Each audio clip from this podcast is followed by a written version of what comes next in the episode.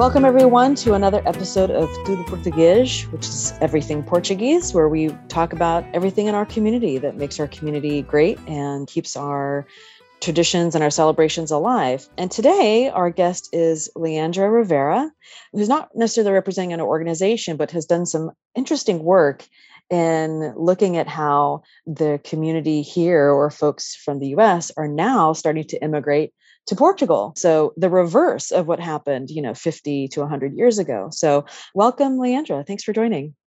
Thank you, Angela. Um, hello to everyone. I'm happy to be on the podcast today, just chatting through some of the research I've been doing on the Azorean community. And I'm just really excited to chat through it. So let's do it. Excellent. So why don't we start off?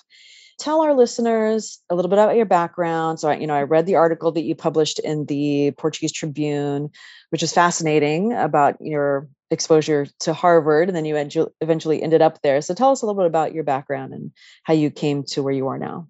Yeah, absolutely. So I was born in Cambridge, Massachusetts, which is a small town right outside of Boston. Um, very large Azorean community here. More so in late 60s, early 70s, and 80s. A lot of those communities have moved farther south in Massachusetts. But uh, back in the day, a lot of Azoreans in that area. My mother's family is from Ponta Delgada in San Miguel. She was born there. They came over in October of 1970. Or my dad's family was from Selga, the north side of San Miguel on the island. They went to Canada first and then eventually came to this area as well in 69. So my parents were both from families from the island and then happened to meet in Somerville High School down the street and realized they obviously had a lot in common and they've been married for, I think, 35 years. Um, so I was born here in the area, grew up with my grandparents and Azorean culture all around me.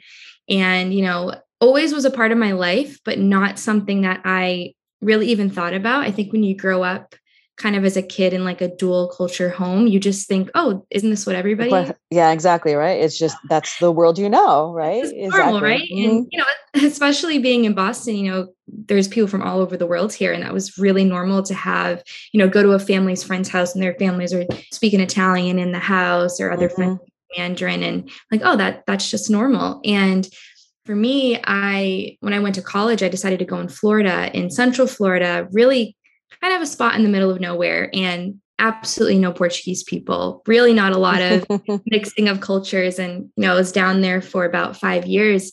And that's where this kind of like spark in me began to grow of like, wait, I'm really missing something, something mm. that I've had all of my life the foods, hearing different languages, just feeling connected. And I started to just grow this fire inside of me that I need I need more. And you know, I'm the oldest of four daughters. I'm really the one that's the most interested in learning more in the research that we'll we'll talk about in a minute but that just started something in me of like oh not everybody has that. That's not mm-hmm. everywhere you go and i miss it. So coming back to boston and just being able to re-immerse myself in that has been has been awesome. And it's kind of a you mentioned harvard and kind of an interesting story of how i ended up there now as a student formerly a staff member but when my paternal grandparents came here in 69 my grandfather got a job at harvard as a landscaper. So if any if anyone's ever been to harvard yard and seen it it's it's beautiful. It's gorgeous especially on a fall day. You have to come visit but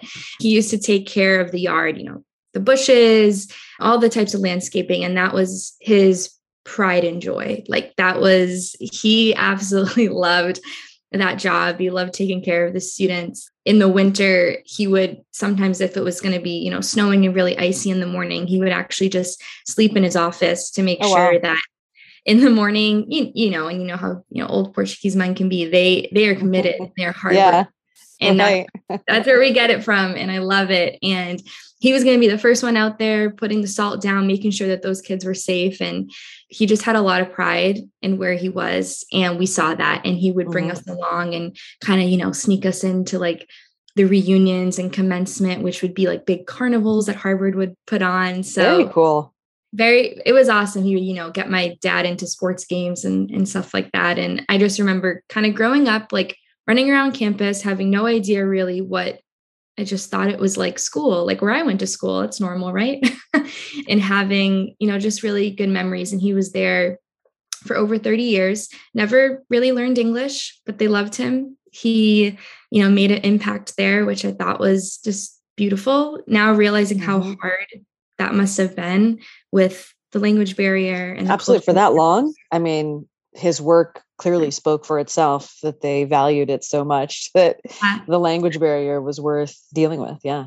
Worth it all. Amazing. Yeah yeah it was it was great and you know eventually my dad worked with him when he was younger and on the landscaping team and then my mother actually ended up working at harvard as well in risk management as an accountant so kind of this little weird story of my family mm-hmm. having this connection there and always hoping you know maybe one day i would work there as well or you know would find my way back. And eventually it it worked out. I took one course. It was a microfinancing course all about different types of um, loaning services for poor communities. I just took it as a one-off in i think late 2018 and was like this is just the, the way that we're learning, the things we're talking about. They have a program for people that are working full time. So being in a classroom with other people like myself who are working a full time job, I think at that time I was working a full time job, a part time job, mm-hmm. you know, just doing what I needed to do and feeling that kind of camaraderie with with the students and realize this is where I need to be, but it's very expensive. So mm-hmm.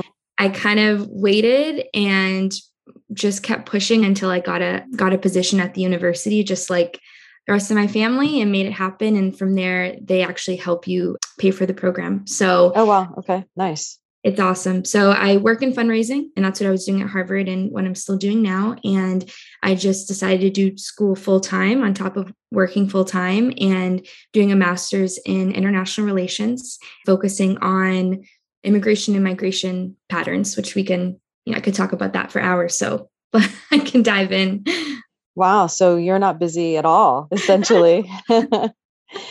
Uh, I am curious though, because in, in your article in the Tribune, you talk and you mentioned it here that your grandfather would would take you and your was it your siblings and your cousins to the campus and sneak you in. And so I'm I'm curious just from a impression standpoint, yeah. right?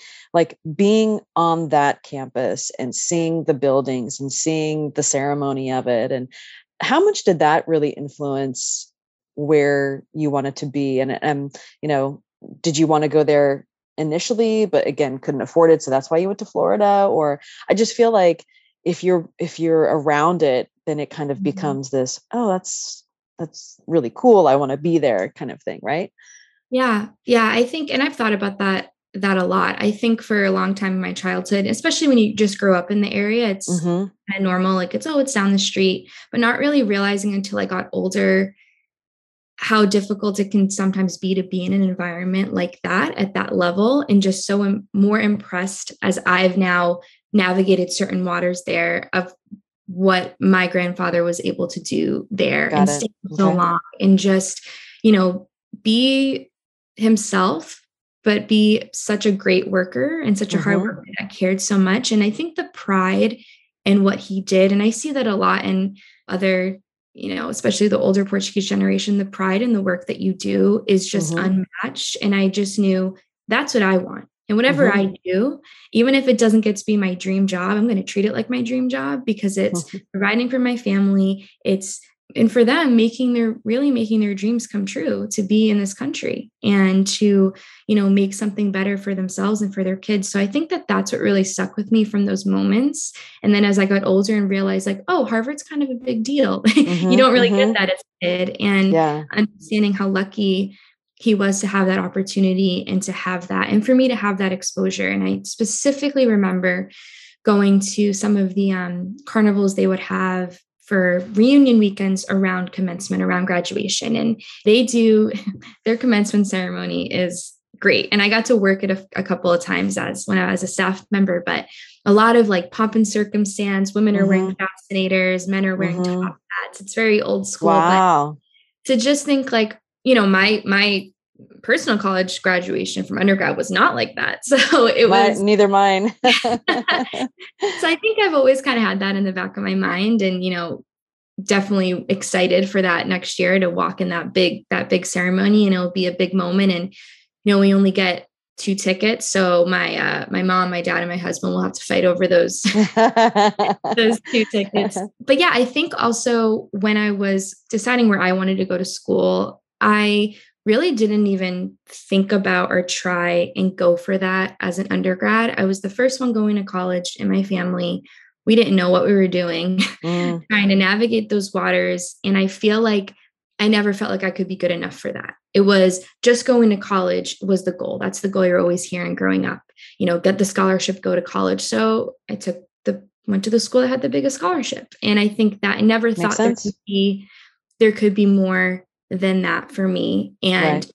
you know, did my undergrad, actually did a first master's in human services at the school I was working at. So it was also something that was paid for and i just kind of did it because i was like oh education that's what you know, it's been drilled into my brain education get an mm-hmm. education this is why we're here but it wasn't something that i was passionate about it wasn't something i really wanted to work in so coming back to boston it was you know i'm going to really wait and work for however it is to be in the program that i actually really feel like this is what's for me and with it being harvard and being able to tell my grandfather that before he passed a few years ago mm. was a really significant moment because he would I you know it was at the end of end of his life and he wasn't always recognizing everything that was you know happening in front of him but I wore one of my Harvard tank tops and he he recognized the crimson and mm-hmm, the mm-hmm. Veritas shield immediately and just brought a smile to his face and started to tell us about how much he just loved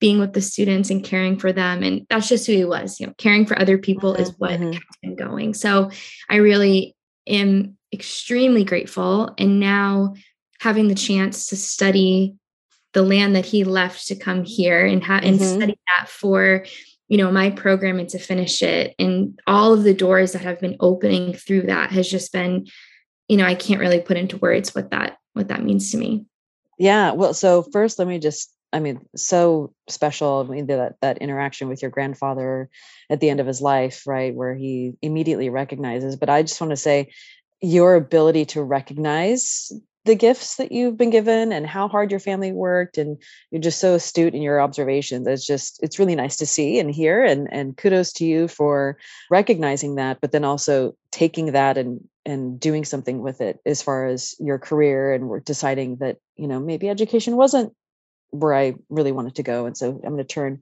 my passion and and this inspiration that my family has given me into into this next phase. And so let's talk about that. So talk to us about how you started this this thesis or this research program and also what you've discovered so far. Yeah.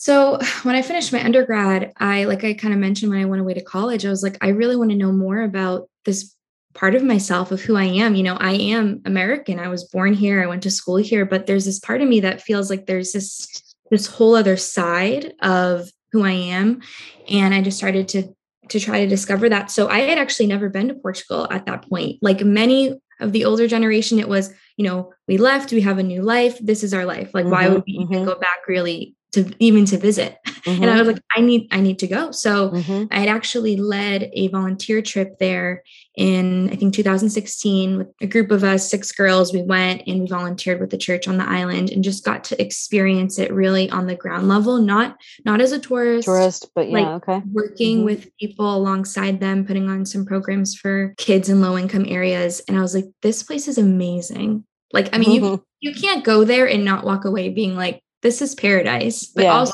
understanding that there's a reason that waves of immigration have been coming out of there for decades mm-hmm. you know not as many access to resources going i mean especially you know late 60s 70s poverty the fear of your young sons having to be sent to war which is why a lot of my you know a lot of other families left as well and, and america had you know had a couple of acts that made it a little bit easier for azoreans to come throughout history and I but then being there in 2018 and being this is this is incredible, this is amazing, and starting to talk to people and realizing there's a lot more expats coming. There's people coming back. There's mm-hmm. Azorians coming back to retire, which is what my uh, maternal grandfather did. Once his kids were good here, he's like, I'm going back, and he lived there again. for over 10 years until he, you know, he had to come back for health. So there's a lot of that happening. We, you know, walking down the street, hearing people speaking German, people speaking Mandarin, Russian, you know, where are they coming from? And that just kind of sparked something in me. And it was for the first time in 2019 that the Azores had achieved a positive net migration. So 2019 was the first time in decades that there was more people coming than leaving in that year. Interesting. Okay doesn't mean permanent residency those are some certain different numbers that are continuing to grow mm-hmm. but that was a big change from what we'd seen for you know most of especially older generations life so i just thought what what are the reasons behind this and i was getting to the point of having to present an idea for my thesis and i said you know I don't really see that much research happening around it. I see it in smaller pockets, maybe specifically why are Americans coming or why mm-hmm. are Azorean returnees coming, but it's so much bigger than that. And I really just decided to to dive in, doing some of my own research. And in April, I was able to go and conduct interviews with people all over the island, Americans, Canadians, people from former colonies of Portugal, French, Germans, and just speak to them on why the Azores. And the answers were fascinating. Like fascinating. I spoke to one couple that has lived for 30 years on a sailboat. They've always they've sailed around the world, wow. working remote coming towards retirement, they've never gone to a place that they felt like this could be my forever home. They went to San Miguel for two weeks and said, We're never leaving. wow.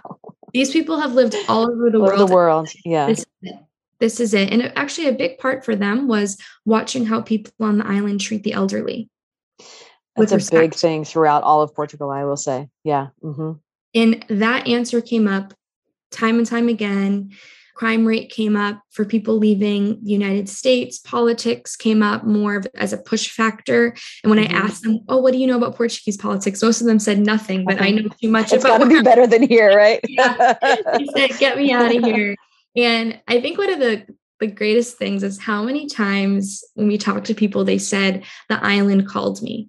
It called hmm. me here. And I actually, and it was crazy because I went back through my notes and I was like, four different people said those exact words. They don't know each other. They're from completely different countries, mm-hmm. but they're saying that the island called to them and that they came to visit and this, this was it. They just knew it. And the friendliness of the people and, you know, all of that, the connection to the sea, but they just said it, it called me. And there's people coming back after four or five generations, people saying, Oh, my great, great, great, great, great grandfather moved from the Azores to California. And I came to visit and I said, This is it. Like it's as if these generations so far back are still speaking to them today mm-hmm. once they go and just experience the magic. It, well, as I say, it certainly speaks to the magical ness magicalness that's a word of of the azores and it actually reminds me of the the myth i don't know if the myth but you know some people feel like or believe that the azores is the you know atlantis you know the lost city yeah. of atlantis so you know uh, stranger things could be but so very very interesting so are did you find that most people were moving there to retire or was it also folks that were going and planning on working and what kind of work less than less than half of who I spoke with was for retirement. I spoke to a lot of young young couples. I spoke to couples with children as young as 2 years old with kids on the way. Wow. You know, even you know, I spoke to a lot of people coming from Boston that were working in biotech or pharma industry here making hmm. making a great living and they just decided I want a simpler life. That was another thing brought up over and over and over mm-hmm. again. And you know, a lot of these people have the means to be able to move and still keep their jobs, especially after the pandemic, um, mm-hmm. um, where remote work is more of an option. But it was moving in their 30s, early 40s, mm.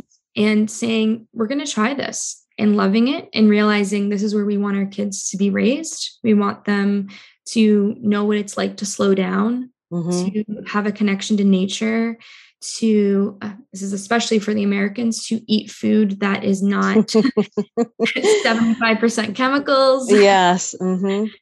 So it was very interesting to see the the youth, I think, of the movement of people coming. Right. Um, Did you have a chance to speak with some of the locals and get their reaction to this influx of folks moving? Yeah. So speaking to first Azorians that had been returned back to a very different Azores than the one that they left when they were, you know, maybe teens or younger going to Canada or the US and coming back and saying that it's kind of a double-edged sword in that this all the locals I spoke with kind of said the same thing. It's brings in money in some ways. Mm-hmm more people in the restaurants more people needing you know shops needing more hotels which requires workers but at the same time when you look at real estate we spoke to a couple real estate agents it's just yeah, cost goes up. yeah i know the same issues happening in lisbon like crazy and that's where it's extremely difficult to kind of i think the azorean government has you know a hard task on their hands of mm-hmm. how do we find the balance, which I think is happening, you know, all over the world, but how to protect the Azores to still be the Azores that everybody sure. loves. And that's definitely a concern. And that was a question I asked every single person as an expat and said, mm-hmm. like when I asked you this question, how do how do you feel and how do you react? And a lot of people said, we struggle with this. Like we want to be here, we love it here, but we want to do what we can to preserve the local culture and, com- mm-hmm. and community. So it's buying local, it's finding out who in our small freguesia is selling the, the bread that they're making and not going right. to the supermarket and trying to find those old traditions. And they said, you know, it's a little hard to break into that for them at 1st mm-hmm. and, you know, if people don't trust them, but then realizing, oh, this is where we can get this locally. And they're trying, you know, not everyone, but I think most are trying their best to keep it protected and see places like Hawaii that has been completely changed by tourists and expats yep. in trying yep. to not go that route. And that's a big piece of what I hope that my research and my thesis can help do is understand why are people coming? Why do they stay or why do they mm-hmm. not stay? Because there's a high percentage that only stay for about three years. So kind of informing the push and pull factors to then realize to then work with the government of what can we do to still keep this the magical you know mm-hmm. paradise that it is. So you you mentioned there that uh, there's a data point that says most people will only stay for three years. Did i hear that correctly? Yes. And i'm sorry i don't have it i don't have it in front of me. It's it's a little dated. It's from 2017 okay. um, saying that only about 30% stay longer than three years. And actually okay. interestingly speaking to a lot of locals they said this is what happens. Expats come here to visit in the summer it's incredible. It's amazing. Weather is, you know, weather really is great all year round, but they don't see the rainy season. They don't see the down season of the tourists where there's not a lot to do. There's no festivals happening. There's no concerts happening. Mm-hmm, come mm-hmm. here and they maybe make it through the first winter and they're like, okay, that that was all right. A lot more rain than we expected. It was really quiet on the island. They get to their second winter and it gets a little bit harder.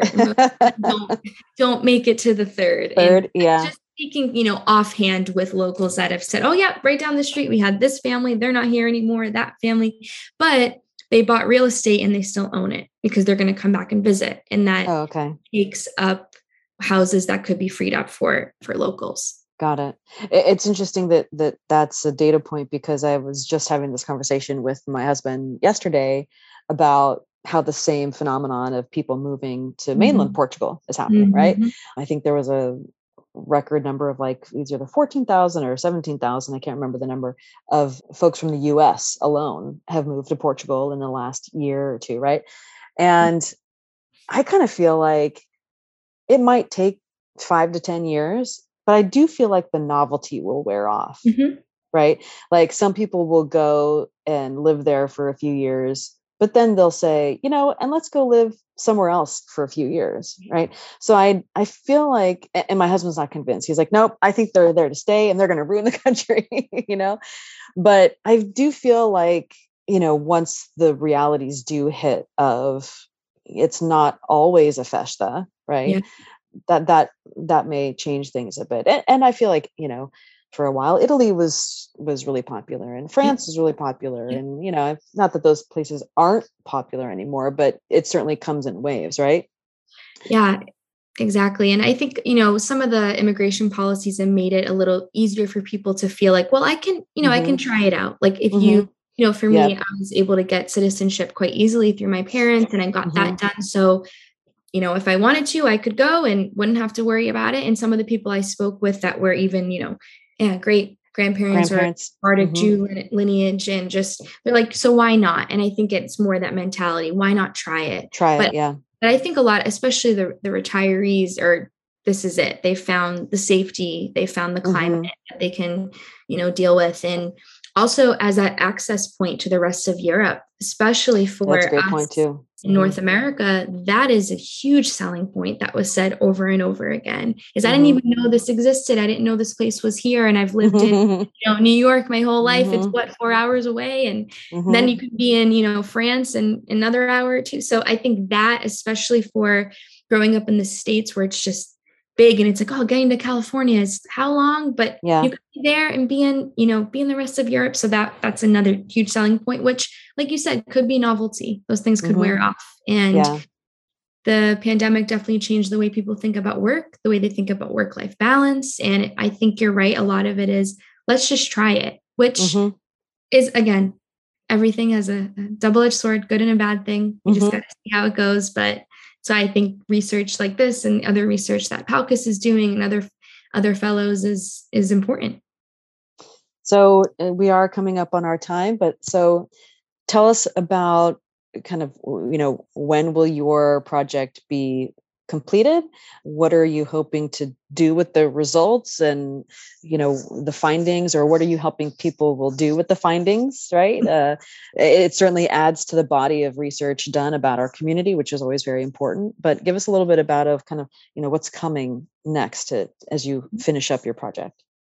Yeah so i'll be uh, i'll be finished up in the fall and then it will get published here at the school. And i'm hoping to submit it to be published some other places and maybe work on some op-eds. And i think there's there's just so much to be said about what's going on not only in the azores but these kind of migration patterns in other places as well. And i'm hoping that this can just speak to the i think really what happens when an expat community finds a place like you said and just says this this is the new spot and we're mm-hmm. gonna we're gonna we're gonna come here and we're gonna do this.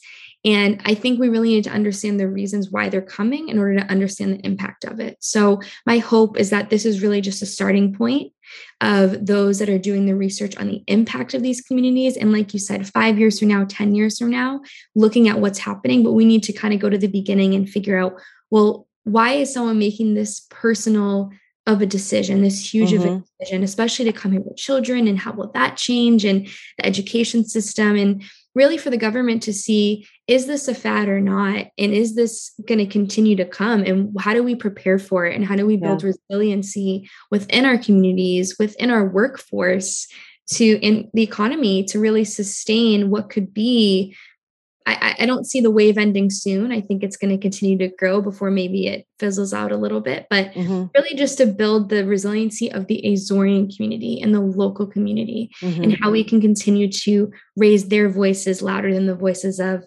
tourists or out or you know foreigners that maybe don't understand the culture and how we can also bridge the gap between the two. I think there's enough space for everybody. Mm-hmm. Um, it's just having it happen in the most you know peaceful way possible. And I think the, some of the findings that you have from your project can also be applied to mainland Portugal, to mm-hmm. Madeira, mm-hmm. right? Mm-hmm. it's not just uh, strictly the Azores, but so I think that'll be really helpful. And, and I will just say, you know, one of you talked about the economy of it, right? I understand the the temptation and the draw that fast food chains bring from a mm. business standpoint. But uh, let me just go on record as saying that every time I go to Portugal and I see a new KFC or a yeah. McDonald's or a Pizza Hut, I, it just breaks my heart because, ugh.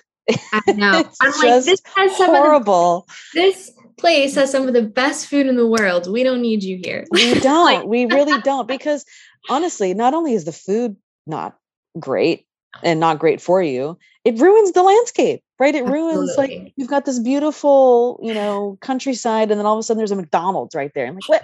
That just doesn't belong. Anyway so i again i understand from an economic standpoint it brings mm-hmm. business and all that but uh, it's just there's got to be a way to not succumb to to mm. that you know and still bring in business but so one final question for you. What are your plans? Are you going to try it oh, it's a great question. I so I, I lived in Lisbon last summer for about eight weeks and did not want to come home. Mm-hmm. so I think I think of the, the age that I am, Lisbon is, you know, has a little bit more going on than mm-hmm. the Azores, but I you know, I got the citizenship, I got my I got my tax number, you know, who knows what is in the future for me. I think that I would love to kind of maybe have a, a hybrid sort of life. You know, I work remote, mm-hmm. sometime sometime in Boston, sometimes there. I recognize how extremely blessed and privileged I am to have an opportunity like that to be able to live either in America or in Portugal. And I know that's mm-hmm. something that, you know, especially everything happening in the world, to be able to have that flexibility, I feel extremely grateful for that privilege and what like i said going back to just what my my grandparents did in the past and bringing our family here but still keeping that connection to the azores. So it's a great question. It's definitely mm-hmm. on the mm-hmm. horizon. I think I want. I mean, and what does your husband say? Is he on board with that, or I have uh, I've dragged him to Portugal many times. He definitely he's definitely okay. Lisbon, I could do. He's like, I probably couldn't live in San Miguel for an extended period of time. He's like, I get it, I get it, but mm-hmm, mm-hmm. but yeah. So uh, I'm working on that. We'll we'll be there uh, again this year and and kind of scope it out. So we'll see. Well, like you said, especially being on the East Coast, you're much closer. So the time difference isn't so much, right? So a oh. hybrid mm-hmm. lifestyle mm-hmm. is, is very doable. So what, but you'll have to keep us posted. One thing I failed to uh, mention about you is that you are also a PALCUS Next Gen Fellow. So mm. very happy to have you as part of that group as well. And uh, so for those of you who don't know what that is, please go to the PALCUS website and look up the Next Gen program. It's for our, our young students and young professionals to bring them together and form this network to help each other. And, and Leandra's been a, a great part of that.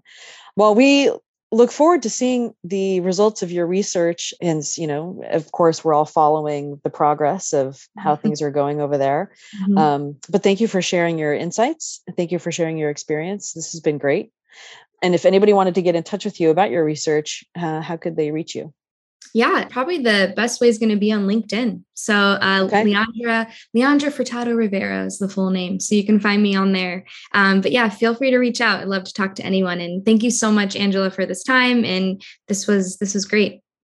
Thank you so much.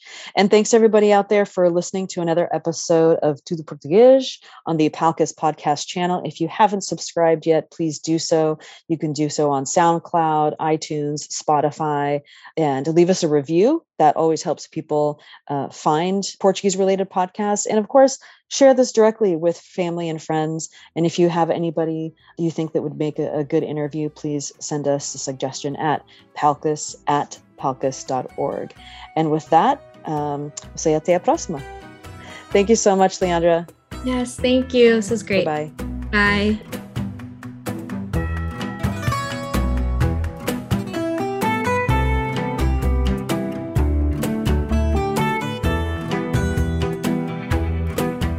Thank you for listening to Tudo Português a podcast production by PALCUS, the only national organization representing the interests of the Portuguese American community. To learn more about PALCUS, how to become a member, or to suggest a guest for our show, visit www.palcus.org or email us at palcus at palcus.org.